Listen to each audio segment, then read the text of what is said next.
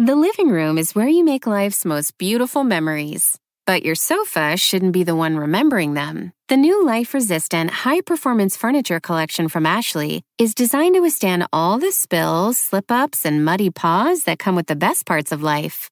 Ashley high performance sofas and recliners are soft, on trend, and easy to clean. Shop the high performance furniture in store or online at ashley.com. Ashley, for the love of home.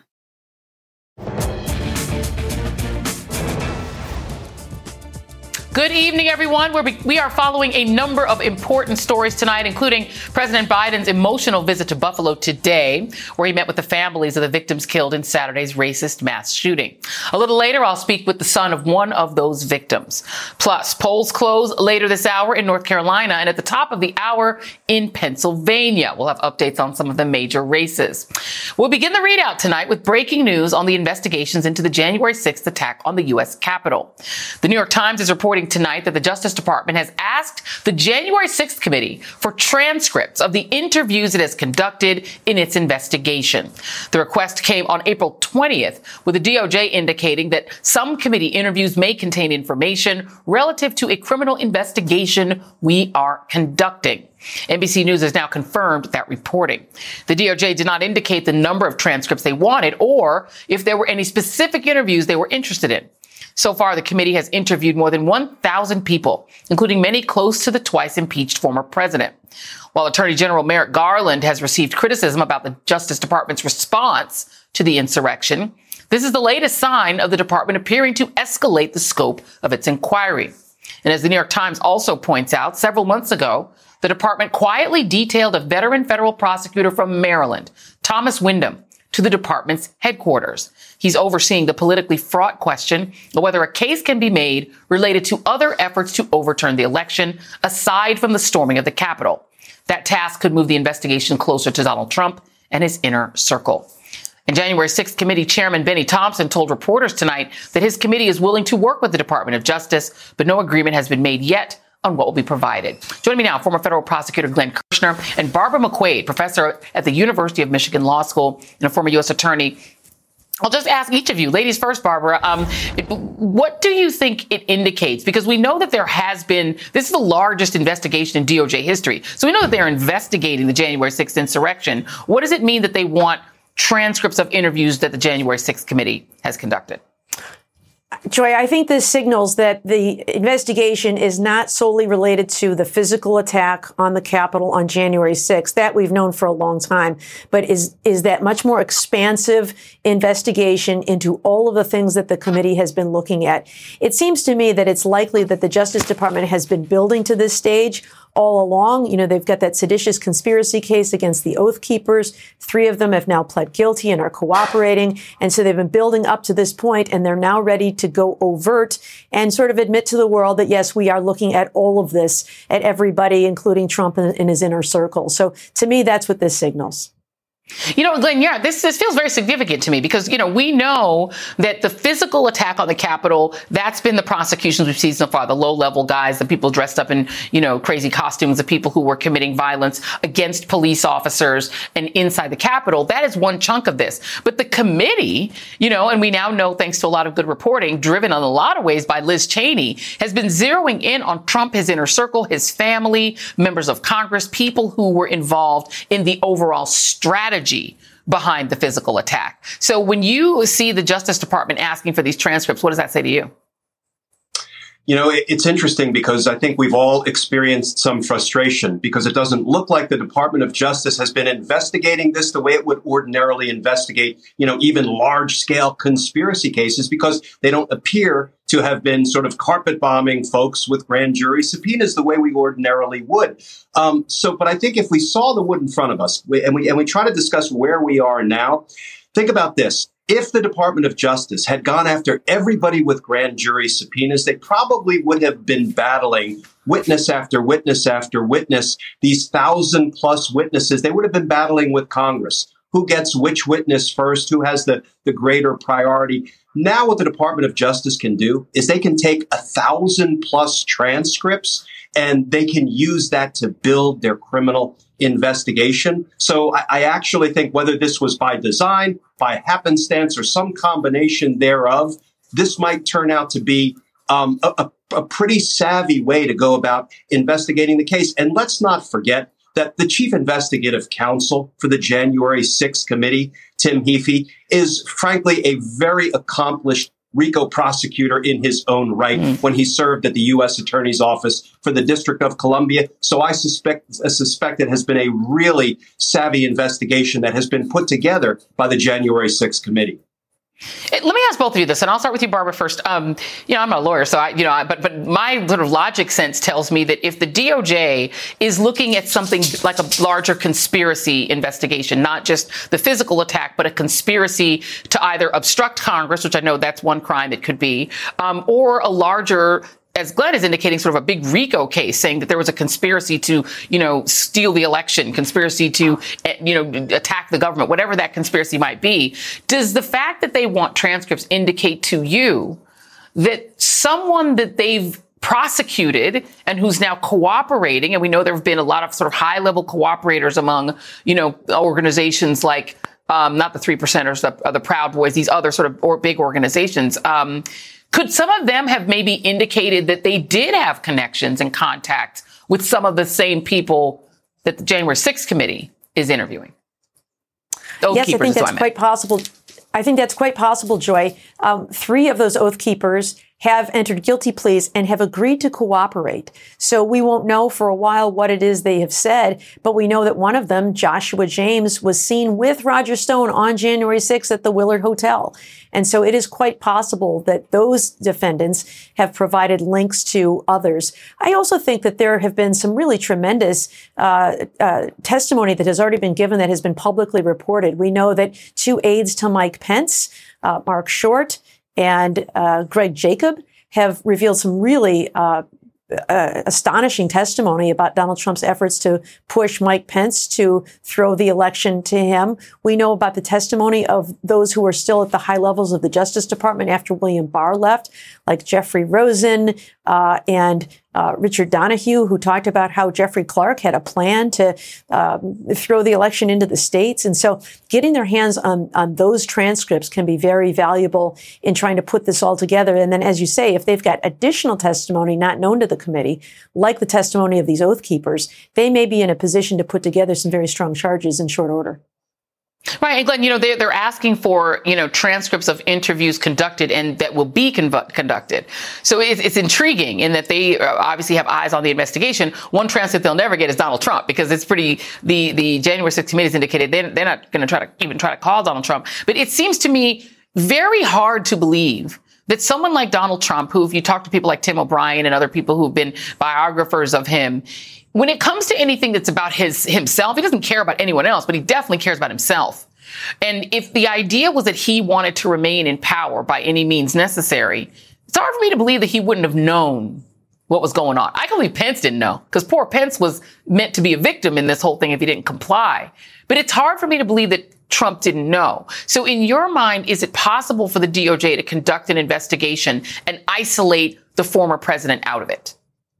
Oh, absolutely. There's so much evidence that's been reported that Donald Trump did know and that he had corrupt intent. As but one example, when he was talking to some of his DOJ officials and he was told there was no election fraud, he said something along the lines of, it, doesn't matter. Just say there was and leave the rest to me and my allies in Congress. That screams corrupt intent. That's important information. Let me build on one thing Barb said. She said there's been a lot of really important testimony that we have learned about developed by the January 6th committee. Well, guess what? If the Department of Justice had gone first and had presented these thousand witnesses to the grand jury, we would get to know about none of that information mm. because of grand jury secrecy rules. Now we're going to get on June 9th, we're going to get a really compelling view of what these thousand witnesses said in their sworn testimony, what they brought to the table. And it's kind of a win-win because the American people are going to get to see that evidence and the grand jury is ultimately going to benefit from that evidence. So this is not the worst way DOJ could have gone about investigating this.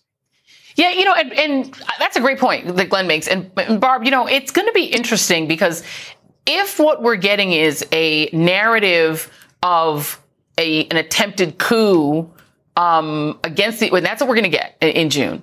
But if this is also a crime, if there's an ongoing criminal investigation, a RICO investigation that starts to touch some of the people who are going to be presented in these presentations that the January 6th committee does, this is unprecedented, clearly. What does that do to our ongoing sort of political situation? It, what if it turns out that Mark Meadows was involved in a RICO crime? What if it turns out that some of these people are being looked at by DOJ? Um, you've also got people running for office right now that were a part of the insurrection or that were um, involved in the Stop the Steal rallies, et cetera. This just feels incredibly unprecedented. Yes, and not only that, but I think DOJ policy could get implicated to the extent that we are looking for at people who are on the ballot this fall. So all of those members of Congress, for example, those who've been subpoenaed, uh, you know, Jim Jordan and Kevin McCarthy mm-hmm. and Mo Brooks and others who are actually fact witnesses and had some role in talking to Donald Trump that day and appearing at the rally, they have some criminal exposure here. They are at least subjects of this investigation.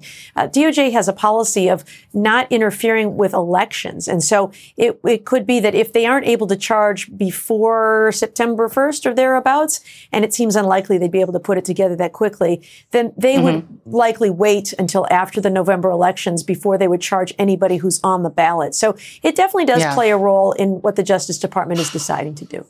It, it's it's so unprecedented, Glenn. But I have to ask. I'm going to leave this final question to you. You know, a lot of these people who have been subpoenaed by the January 6th committee have told the committee to f off and, and laughed off the subpoenas like they don't have to comply with them. It's going to be kind of different to try to do that to the Justice Department. If you get subpoenaed by DOJ, can you pull what Bannon et al. pulled with the January 6th committee, or are their lawyers going to have to tell them, "Bruh, you have to comply"?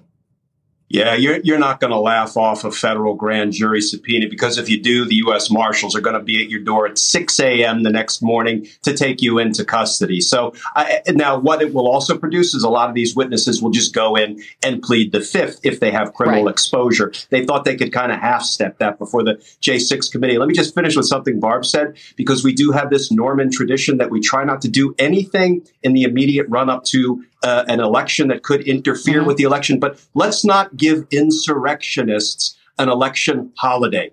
Insurrectionists who are running for reelection, let's rethink that Norman tradition because I don't know that it ought to apply under these circumstances.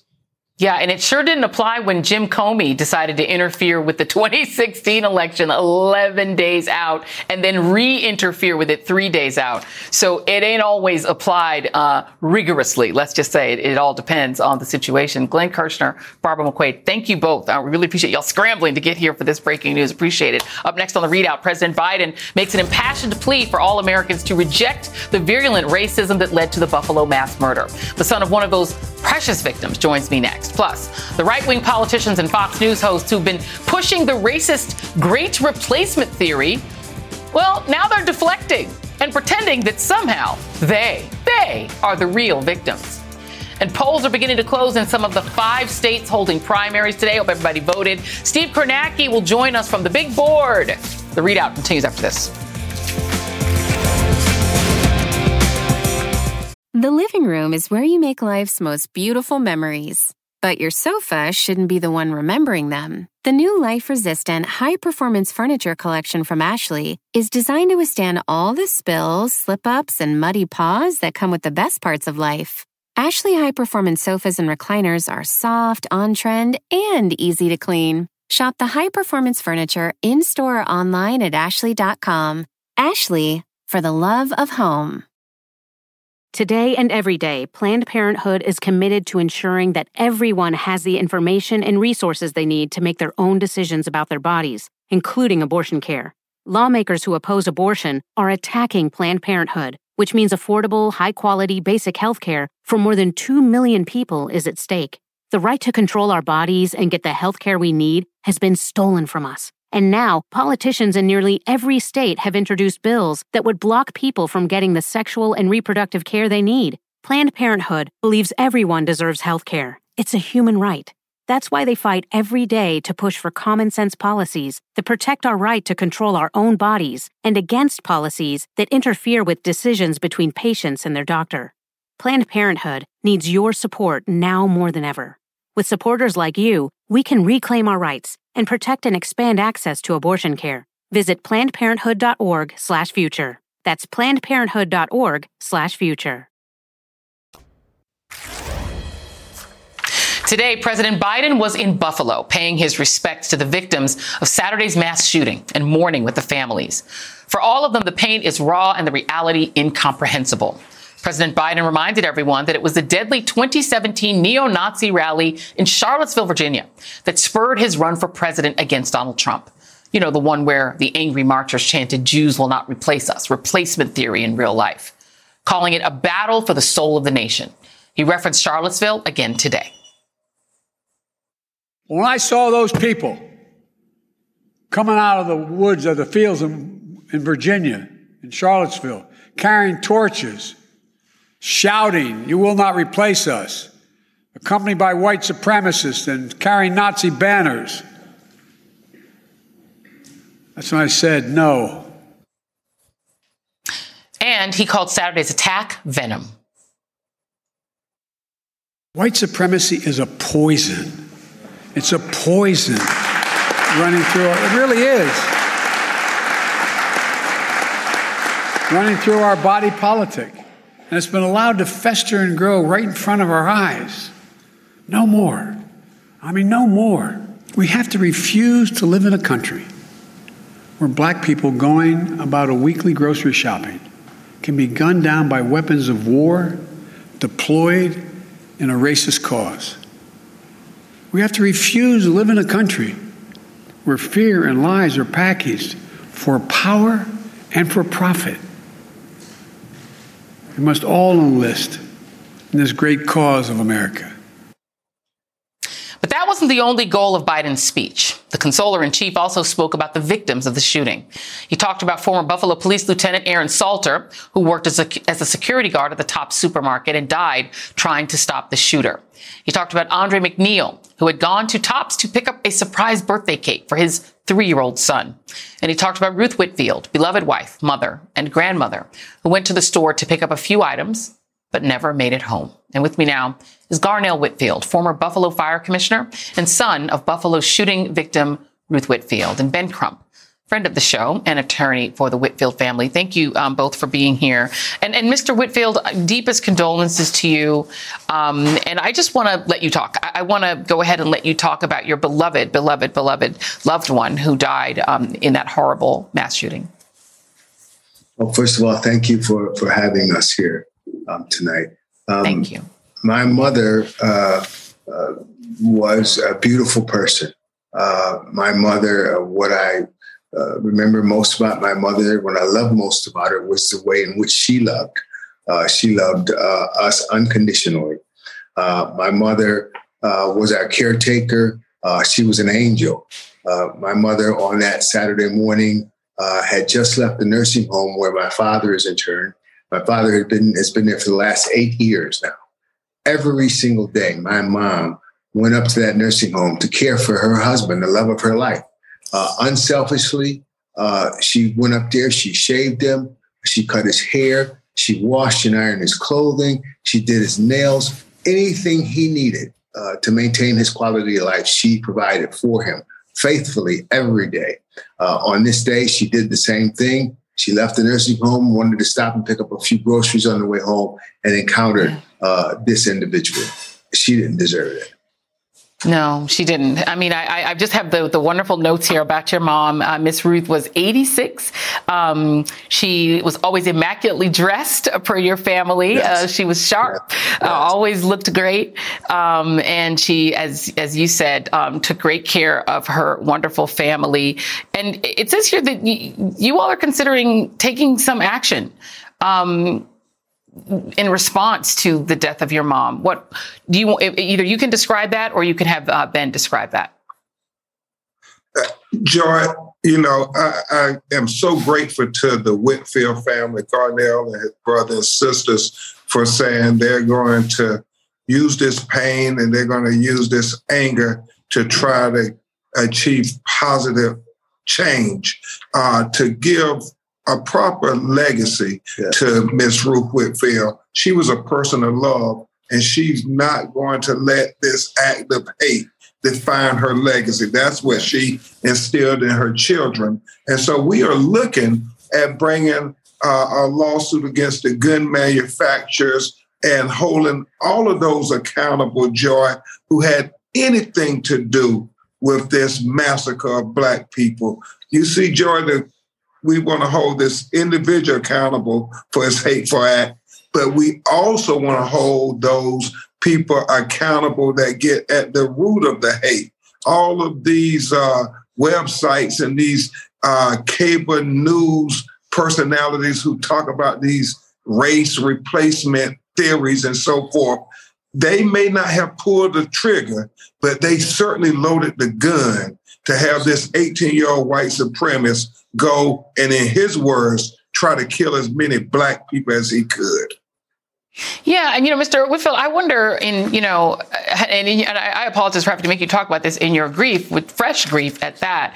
But do you, who do you hold responsible for this? I mean, I read through this, but this just crazy um, manifesto by this shooter um, that references that he was, you know, he was online bored sitting home reading white supremacist stuff and that's where he picked it up on 4chan and other places but we also know that Rupert Murdoch has an empire, part of which right. is using replacement theory, yes. the great replacement theory, to profit on Fox News, on Tucker's show, um, in some of their newspapers like the New York Post. Like the Murdoch empire is actually profiting from selling this stuff.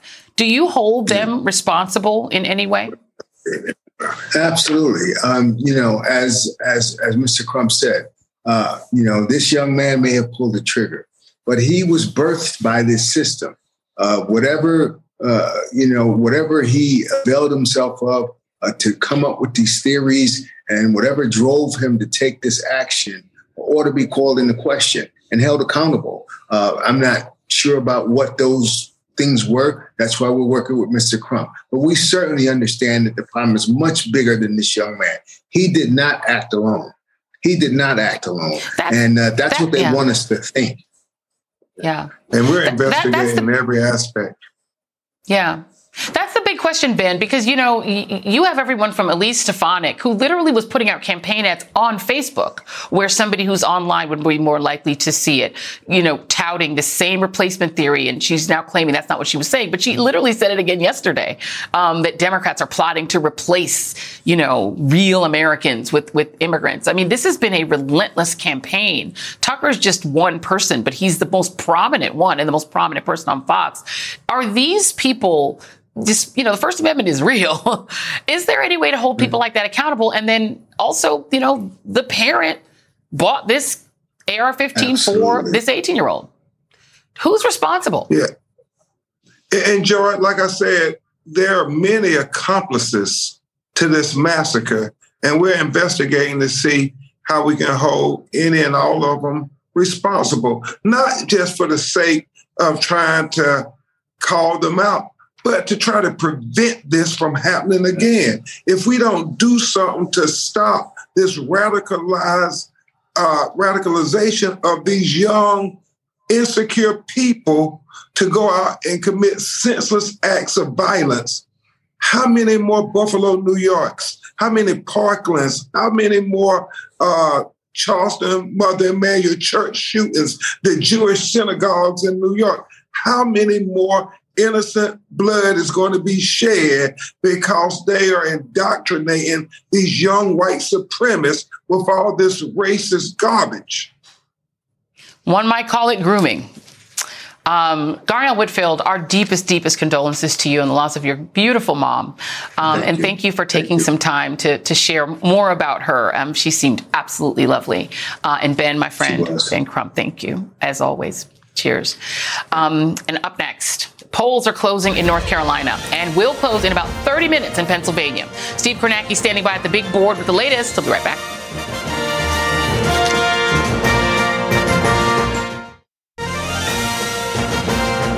North Carolina, and we are a half hour away from the polls closing in Pennsylvania's pivotal primary elections. My colleague Steve Kornacki, uh, NBC News national political correspondent, has the latest from the big board. Steve, take it away.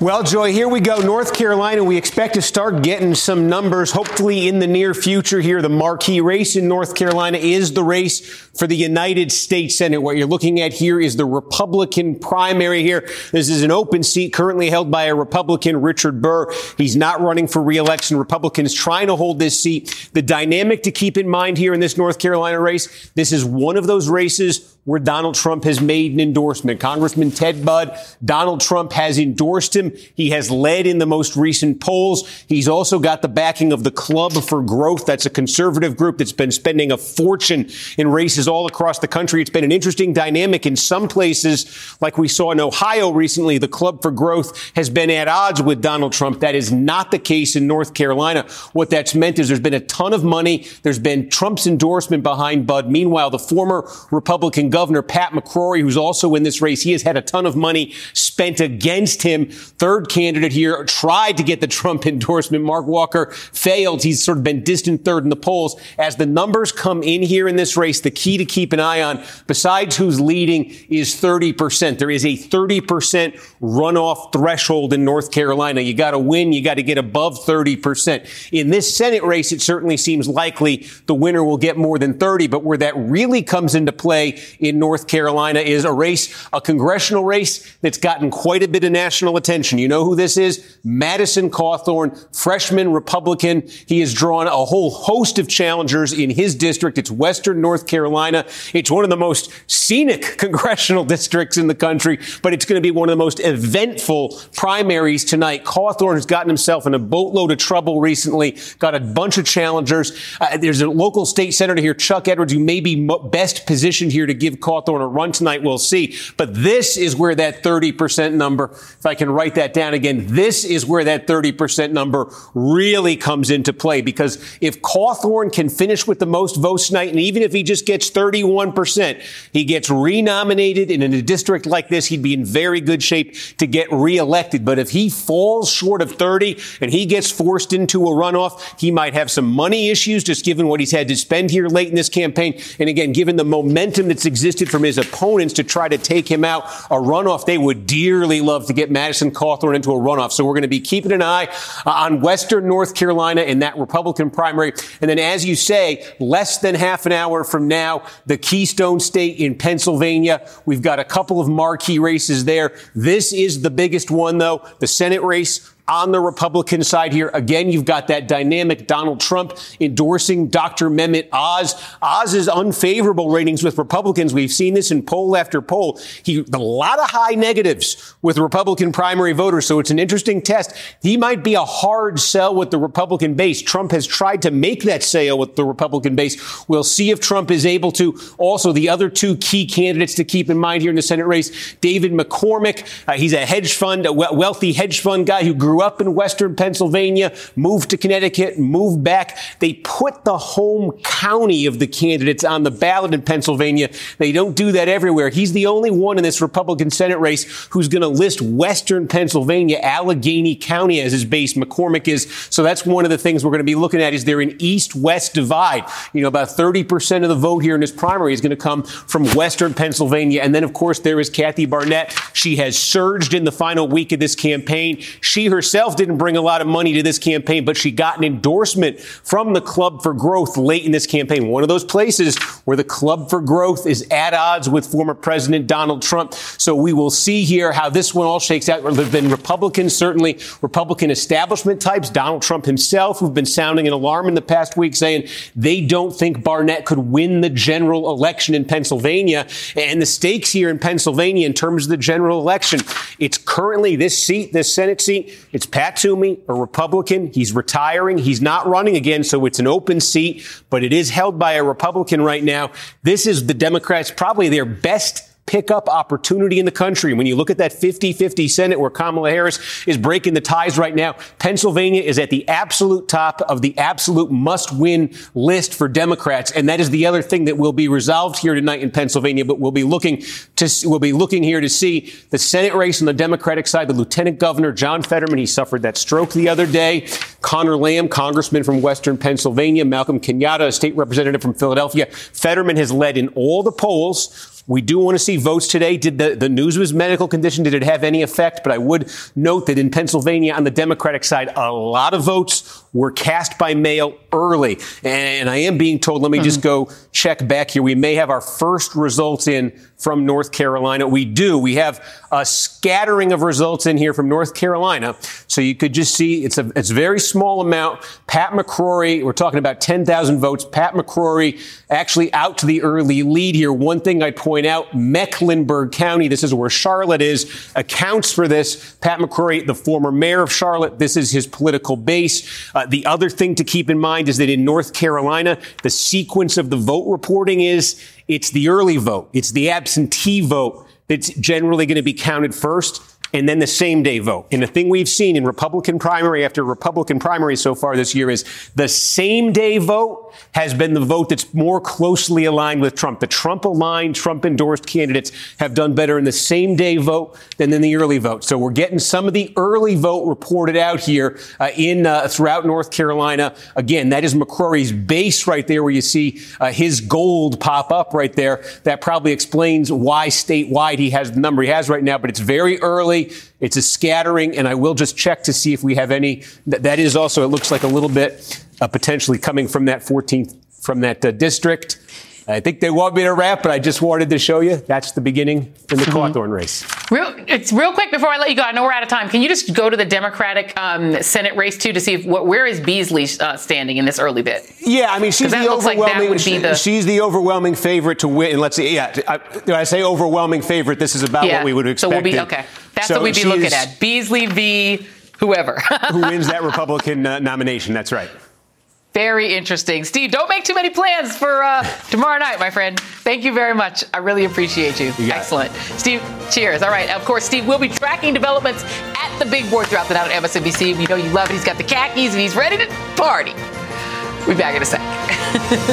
the living room is where you make life's most beautiful memories. But your sofa shouldn't be the one remembering them. The new life resistant, high performance furniture collection from Ashley is designed to withstand all the spills, slip ups, and muddy paws that come with the best parts of life. Ashley high performance sofas and recliners are soft, on trend, and easy to clean. Shop the high performance furniture in store or online at ashley.com. Ashley, for the love of home. You can host the best backyard barbecue when you find a professional on Angie to make your backyard the best around. Connect with skilled professionals to get all your home projects done well. Inside to outside, repairs to renovations. Get started on the Angie app or visit Angie.com today. You can do this when you Angie that. All right, joining me now to break down tonight's big races is Will Bunch, national opinion columnist for the Philadelphia Inquirer, and Adrienne Elrod, former senior aide on the Biden, Harris, and Clinton Kaine campaigns. Thank you both for being here. I'm going to start with you, Will. You're my Philly guy. Uh, talk to me about this P- PA Senate uh, and gov these Pennsylvania Senate and governor's races. Give me some prognostication. What's going to happen? Well, I, I think just tell me the results. Right. I think you. I wish uh, a few minutes. Polls close in about 10 minutes. But uh, yeah, uh, Steve is right. The race to watch definitely is that uh, Republican Senate primary, and particularly surging Kathy Barnette. Can she catch up to Mehmet Oz and his endorsement by Trump and his, you know, the hectoring by by Sean Hannity on on, the, on uh, Mehmet Oz's behalf? Um, uh, it's a 50-50 toss-up, I think. Um, but it does seem like in the final days of the race, undecided voters are, are breaking for Kathy Barnette. And uh, if I really had to bet my last 20 bucks, I probably would bet it on the candidate who's getting the undecideds at the end there. It's, it's, it's quite a story. I mean, you know, um, uh, Oz and, and David McCormick spent much of their wealth destroying each other. And she came in as this unknown but kind of relatable, you know, I am you, that's her motto campaign, and it's, and it's really caught on. So that's the race to watch. I think I think there's not going to be as much suspense in the other races. I think I think um, uh, uh, on the Democratic side in the Senate race, I think Fetterman is pretty much a lock. He's got a huge lead. I, I think I think the stroke and the good news that he's going to recover and that he's had a procedure is kind of locked in his his lead yeah. um, for that. Uh, on the um, Republican side, though, um, is Doug Mastriano, who is a Christian nationalist, a uh, QAnon adjacent, uh, big lie supporter, uh, sent lots of buses down to uh, January 6th, roamed the Capitol grounds. Um, uh, he poses a real threat to the whole concept of democracy here in Pennsylvania. It's a it's going to be a big national story when he gets the nomination because this is the state where you know we wrote the Declaration of Independence and the Constitution, and whether our votes are going to count in 2024 yeah. is going to be all on the line with this gubernatorial election. Hey, let me bring you in on that, Adrienne, because you know how would Democrats uh, message a campaign? Let's say it's Barnette is the Senate nominee and Mastriano is the gubernatorial nominee, who would then appoint the Secretary of State. Um, you would have a black Senate candidate who would be able to allow far right Republican voters to say, see, we don't, you know, we have no issues with race. We're going to vote for that lady. And you would have Master, and also she defied Trump. So she wasn't Trump's candidate. Um, and then Mastriano, who is promising to deliver Pennsylvania for Trump or whoever, no matter how the vote goes. Yeah, yeah. I mean, Joy, this is sort of a dream scenario for Democrats if both of those candidates end up winning, and it certainly looks like it's uh, moving in the, that direction. I mean, a Fetterman Barnette matchup is exactly what Democrats want and exactly what we need in order to flip this seat. Um, you know, I never can, thought. Can, Joy, I stop you just a second? Be, is it? it sure. Is it though? Because if Fetterman has to deal with that story that he pulled a gun on a black man and she's black and has actually made comments about systemic racism being real and actually really angered a lot of uh, the Republican base by saying that. Is that as simple? Because I also think that Dr. Oz is not necessarily a walk for Democrats. He's famous. People just like voting for famous people. Yeah. Yeah, I look, I definitely don't think it's a walk for Democrats, but we've got to look at the numbers in Pennsylvania. Hillary Clinton, as you know very well, Joy um, narrowly lost Pennsylvania in 2016. Uh, President Biden uh, narrowly won Pennsylvania in 2020. So it's a marginal district, but the voters of Pennsylvania are working class, uh, moderate voters, and I don't think they're going to be turned on in the general by somebody who has the extremist views as Kathy Barnette. And look, I do think that John Fetterman, should he be the nominee, is going to have to answer some of these t- tough questions. That's what political campaigns are all about. He's going to have to answer some of these questions. But, you know, ultimately, Joy, when you look at the big picture here, you look at Georgia, where it looks like Herschel Walker is going to be the nominee for Republicans. You look at what's happening in Pennsylvania. Republicans cannot get out of their way. This is traditionally a cycle that the party not in power of the White House does better. Um, I think the House is, you know, Republicans have, have a much better shot in the House. But when you look at some of these Senate seats, uh, Democrats are looking pretty good from New Hampshire to Arizona to, um, you know, even to an extent, Wisconsin, and of course in Pennsylvania. Uh, the the Trump MAGA folks just can't get out of their own way. And when you have mm-hmm. some of these primaries where you have a Trump endorsed MAGA candidate and then someone who's even going more to the right of the Trump endorsed MAGA candidate, um, that's where mm-hmm. you've got some real problems for Republicans. Well, let me ask you if you agree with that, Will, because it, it, how would it be that simple that a Barnette, Mastriano, those two on the ballot would make it that much easier for Democrats or no? Look, look, Joy, you and I both remember 2016 very well, and we remember how the Hillary Clinton campaign salivated against the prospect of running against Donald Trump, that they were going to use his sexual history and his, all his other past scandals, and they would destroy him. And uh, you know, instead, all these rural voters came out of the woodwork, and and uh, Donald Trump won Pennsylvania by 44,000 votes yeah. in 2016. And you know, I, I, I have the same fears. There are there are voters out there who, who want to stick it to the system. They're mad about yeah. they're mad about gas prices. They're mad about inflation. And if you can you can tell them, you know, look, this guy Mastriano, he might not count your votes. They say, oh, we don't we don't care about that. We we want change. You know, we we, we want yeah. to go. So So I think you know, Josh Shapiro, who's the presumptive, um, the, he's the attorney general and he's the presumptive Democratic yeah. nominee. For governor. Yeah. He'll be running against Mastriano. He's he's run ads that kind of subtly have tried to promote Mastriano that he wants to opponent. And I, I always yeah. think you should be careful what you wish for. Be careful what you wish for. I want to note that Cheri Beasley is going to be the North, the Democratic North Carolina Senate candidate. Charles Booker is going to be the Kentucky United States Senate candidate. It's going to be a historic year for African American candidates, no matter what happens. Um, Will Bunch, Adrienne Elrod, thank you both very much. Up next, the right wing's Thanks, almost unbelievable reaction to the mass shooting in Buffalo. We'll be right back.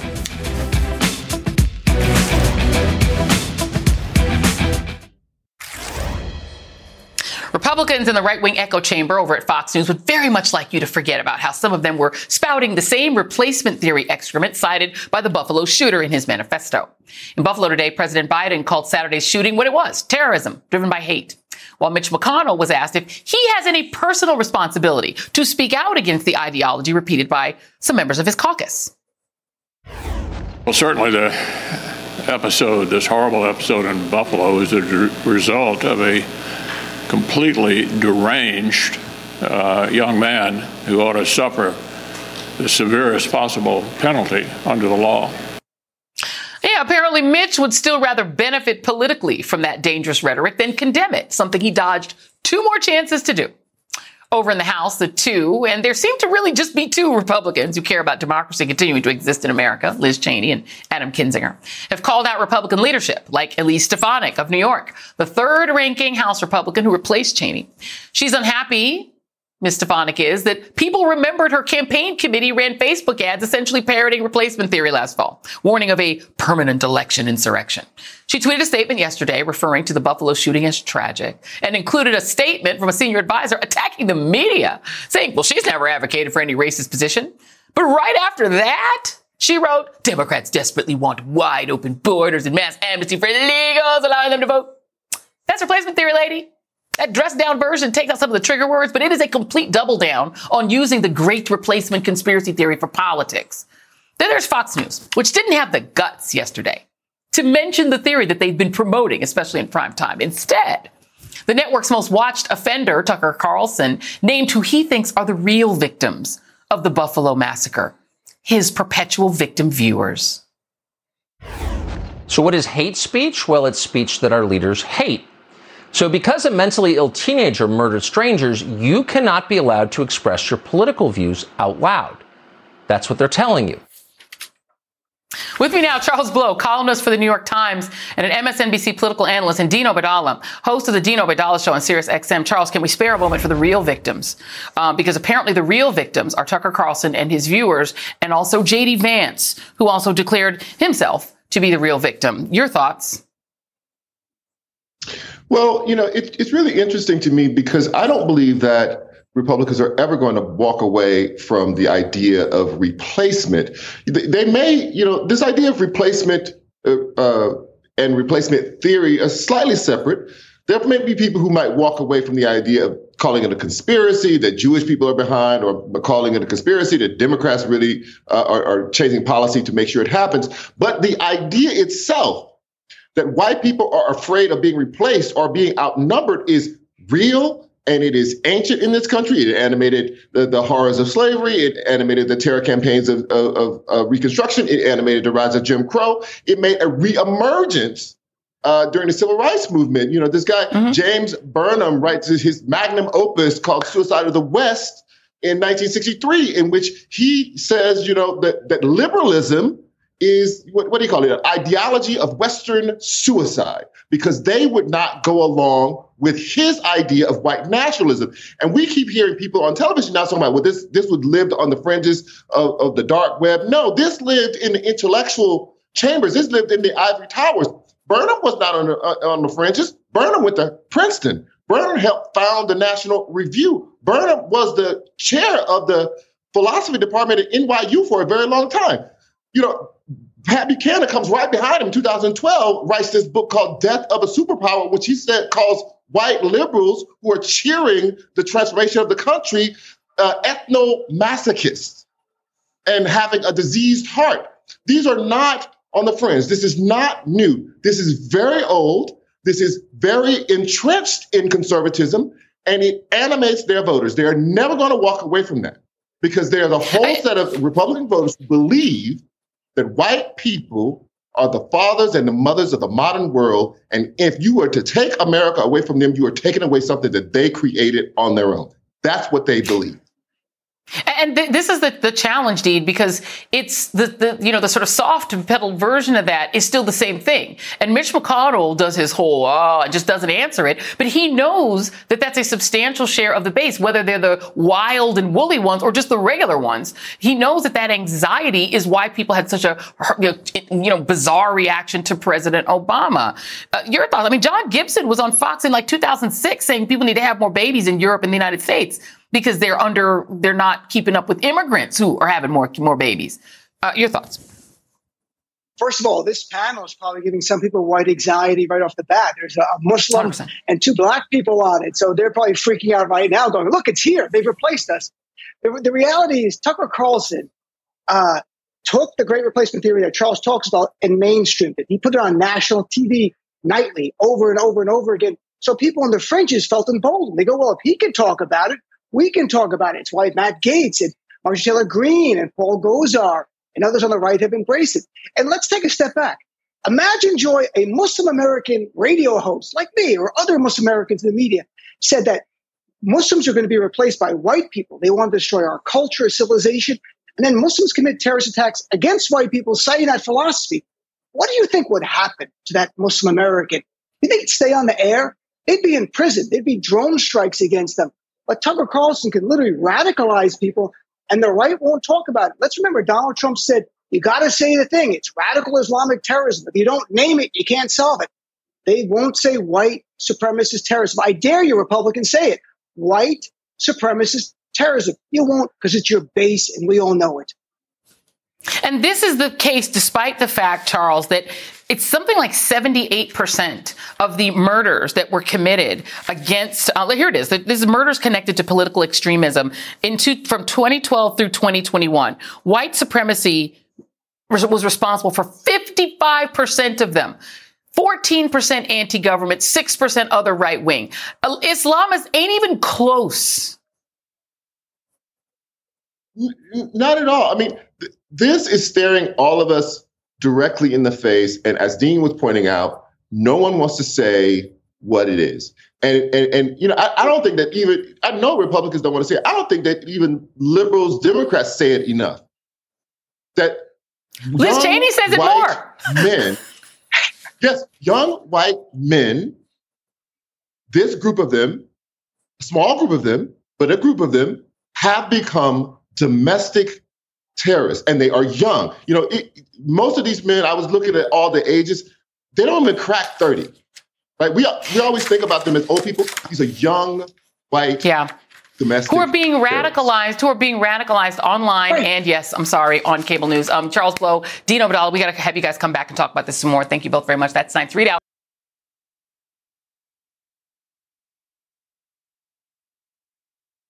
The living room is where you make life's most beautiful memories. But your sofa shouldn't be the one remembering them. The new life resistant, high performance furniture collection from Ashley is designed to withstand all the spills, slip ups, and muddy paws that come with the best parts of life. Ashley high performance sofas and recliners are soft, on trend, and easy to clean. Shop the high performance furniture in store or online at ashley.com. Ashley, for the love of home.